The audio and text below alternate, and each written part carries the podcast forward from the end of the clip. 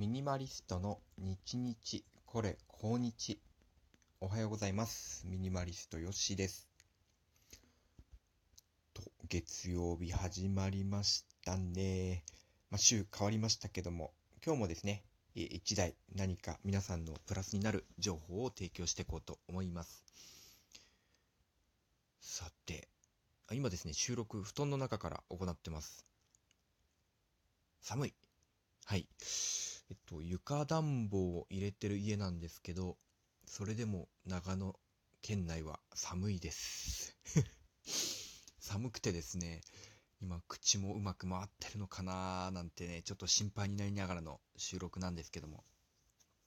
まあ、ただ寒いと言ってもですね、ここ数日は、まあ、雪も降らず、まあ、マイナス10度なんていうね、の、ちょっと桁違いの寒さも収まってですね、まあさすがに、こう上からアウターは着なきゃいけないですけど、まあ無理なく外出はできる程度の陽気になってます。と、暦上は2月3日、あの節分の時に、まあ真冬は終わってるんですかね。うん。暦上は少し暖かくなる時期ですので、うーん、まあ僕、そんなも寒くなくていいんで、寒の戻りとかいらないですね。はい。えー、ゆっくり過ごせるような、まあまあ桜が咲けとは言いませんので、このぐらいであってほしいなと思ってます。で、じゃあ今日の話題なんですけども、習慣の話ですね。と、まあよくこの話題でですね、何かをする習慣をつけましょうと。で、例えば物を捨てる習慣とかね、手放すなんて話題はよくまあ私自称ミニマリストですので出すんですけども、まあそれに限った話ではなくて、まあ毎日何かやりたいなって時にですね、それをどうすれば続けていけるかっていうことを考えるんですね。で、まあまあ本とか読んで、この本良かったですよなんて話も前したんですが、まあ実際にやってみて本当にそうだなっていうのがね、一個ありました。まあ、ものを続けるっていう方法ですね。それが、こう、そのやりたいことをする道具をその場にすぐ置いておくこと。まあ、今回の場合で言うと、まあ今、こう、布団、ベッドにいるんですけど、枕元にですね、ノートとペンを置くようにしたんですね。先月ぐらいから。で、これ何かっていうと、モーニングノート用なんです。モーニングノートですね。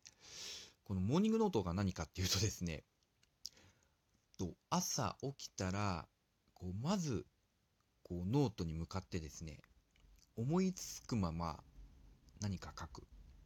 まあ日記を書いてもいいですし、まあ、こう考えついたこととかですね、気づいたこととか、今日は寒いとか、書くことねえとかですね、何でもいいんですけど、とにかく、こう、頭に浮かんだものを文章にするっていうことを続けるんですね、モーニングノートって。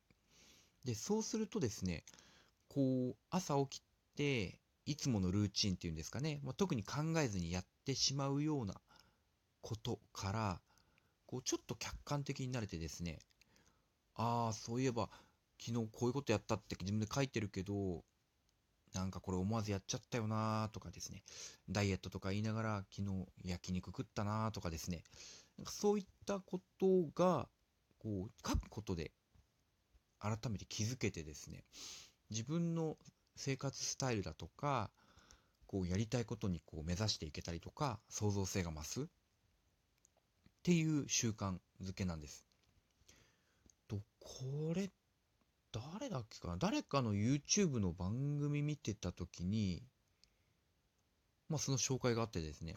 その人はモーニングノートも10年、20年続けてるらしいんですけど、本当にこれだけは、こう、何を書いたかではなくて、こう、書き続けることに意味があるっていう、ここが面白くてですね、まあ、やろうと決めたんですね。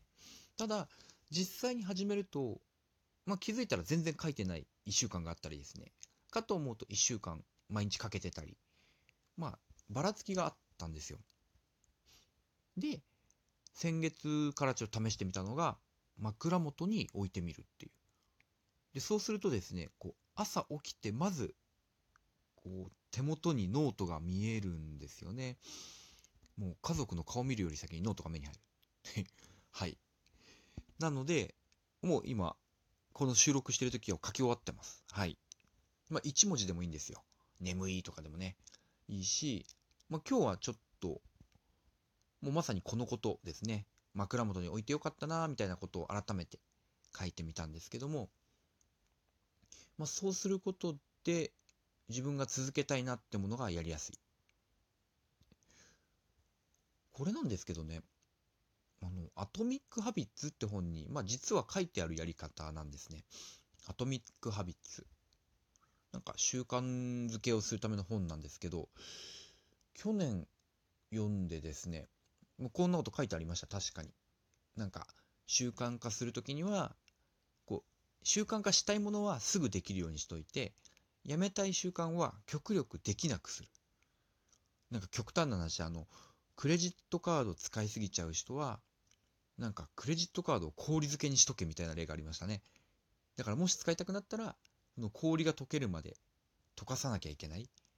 で、それまでに、その衝動買いの、こう、衝動がなくなればいいよね、みたいなやつです。